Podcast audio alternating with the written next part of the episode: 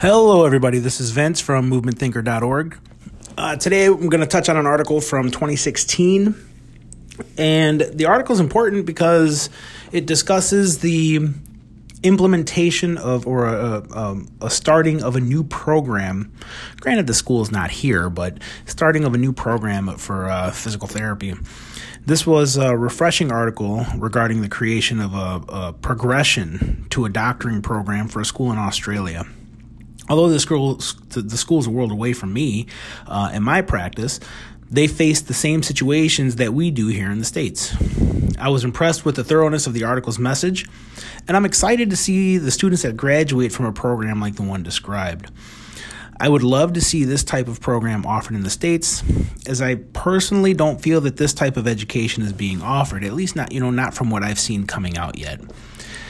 Um, at least, you know, like I said, I haven't seen that many students that possess these traits in my clinic. Those that do, I'm uncertain if they were learned in school or just through inherent characteristics. So the the first quote that I pulled from uh, from the article is: "Chronic disease management requires holistic, patient-centered care with collaborating and respectful teams of interdisciplinary providers." Physicians, nurses, pharmacists, and allied healthcare workers we would be considered the allied healthcare workers. That's fine. I see where the authors are going with this and that they're creating the lead in for the rest of the article. You know, on a side note, I can remember in sixth grade, my reading and composition teacher, Mrs. Peggy Hart, shout out to Mrs. Hart, um, learning how to make a house in order to get a point across. Uh, meaning, you know, you have your, your thesis, your topic, and then, you know, you have the branches of that. It doesn't matter. I'm going into details don't don't matter. Um, but with that in mind, you know, when, when I'm doing a blog, I'm literally just shooting from the hip. So I'm sorry, Mrs. Hart. I, I mostly brainstorm nowadays. So so back at it. We should be collaborating for all patients, not just chronic illness based patients. All patients should expect the same high level of care, which involves calling other professionals with results if need be. I see way too often the lack of communication when working with patients in the clinic. Luckily, no one has suffered greatly from the lack of communication, but luck shouldn't be my basis of success. You know, for, for four years, I was with um, primary care physicians of Joliet, and it was a great setup. I had part of the building, and you know the physicians were on the other side, physicians and nurse practitioners but the doors were always open. They would frequently walk over to discuss patient care. I would frequently walk over to them to discuss patient care. That's the type of approach that, that we need to have going forward, you know, with uh, the future of medicine is there needs to be strong collaboration. Um, it was very easy for me to get imaging if needed imaging. It was very easy for me to get whatever I needed because all I had to do was go over to the physicians and discuss rationale and they would come over to the same thing to discuss a patient's plan of care and whether or not PT was the right spot for some patients before they even sent the patient over.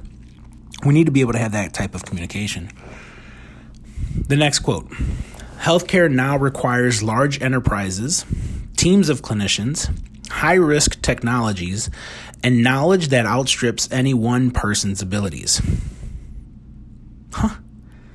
I'm very capable Thank you. No, I'm, I'm kidding, obviously. Um, no one person can know everything, right? It's important for a PT or anyone for that matter to know his or her weaknesses and place him or herself into a position of leveraged strengths, right? While hiding weaknesses.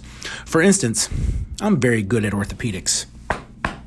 I don't know if you could hear that, but that's me patting my own back, which means if I work in a clinic that sees more than just orthopedic patients, which, you know, I typically do, then I have to partner my skills with those of someone that is very good at everything else. Luckily, so far, I've been able to hide my weaknesses. um, you know, if, if, I were to ever leave to open up my own practice and um, not surrounding myself with, with a team, but just a one man show, then I would either have to, one, work on my weaknesses. And I'll be honest with you, I've never been a fan of that approach. Um, or two, be so good at treating orthopedic conditions that I can just refer all of those other patients that encompass my weaknesses to a colleague or a friend at another clinic. And and I can hear a therapist saying, "What what do you mean? Turn away patients? That's that's sacrilegious." Um, I wouldn't want my mother to see me if she had Dandy Walker syndrome, right? It's not my specialty. It's not what I do. So, you know, we should be good with referring patients to other therapists, you know, within the same PT profession, and they don't even have to be within the same business. We should feel okay with referring patients out. The next quote The Centers for Medicare and Medicaid Services recently implemented bundled payments for hip and knee replacements. The hospital that performs the surgery will be accountable for the costs and quality of related care for that episode of care. The payment structure incentivizes better coordinated care. Okay, first off, this article was published in 2016, right? We're in 2022 ish now. Yeah, 2022 there's a lot of PTs that still don't understand what bundled care is, right? They don't, they don't understand that the, the accountable care organization receives the payment for everything that takes place after that surgery for a certain period of time. And it's that accountable care organization, namely the hospital or some other large organization, that is responsible for the costs we need to understand the basics of healthcare, right? We need to understand how payments are, are received because otherwise we're operating blind.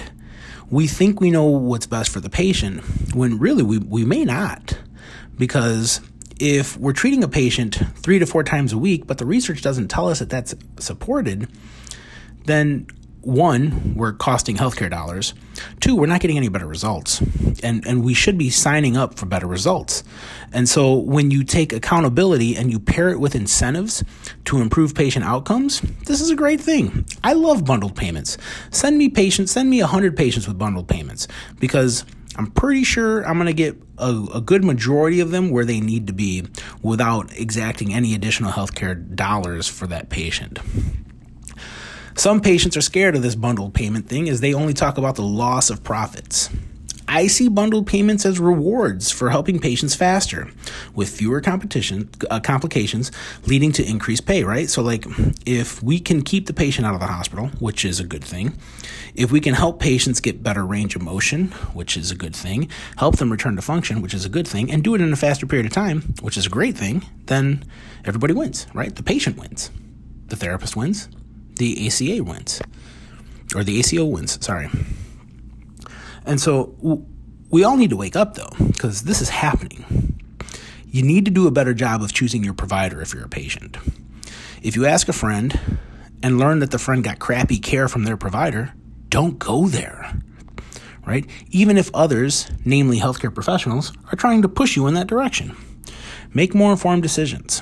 Get a second opinion before going there and, and I say that to to almost all my patients. You know, if um, if we're not getting you any better over the course of like six visits, then I might not get you better over the course of four months. So, you know, make sure you choose your provider wisely. And if you're going there for that seventh visit, I have to ask you why, especially if you're not better. The curricula need, uh, next quote, sorry, the curricula need to engage students to develop the necessary attributes, knowledge, and skills in health leadership, policy, advocacy, and research. Physical therapy curricula need to be forward thinking and innovative. Man, that's awesome sauce, right? Now I'll believe it when I see it.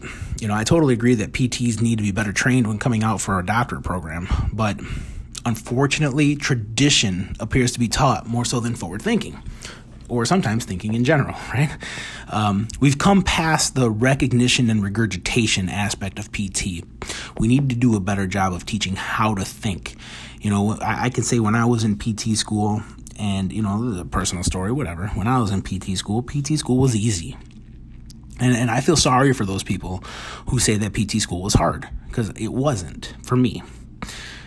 PT school was simply go, memorize, regurgitate, right? It's, it was no different than undergrad, no different than high school. The only difference was the volume of information that you had to regurgitate back on a test. We need to we need to create clinicians who can do more than just memorize and regurgitate, who can who can think in real time with when new variables are introduced and not be handcuffed and fall back to tradition. That's that's where our profession really needs to be. The rest of the article went deeper into the curriculum for the program, and I highly recommend any and all teachers of healthcare to read the article. It touched on some very important points, and I look forward to practicing alongside those that graduate from a program like the one described in the article. All right, so I just read that last paragraph off.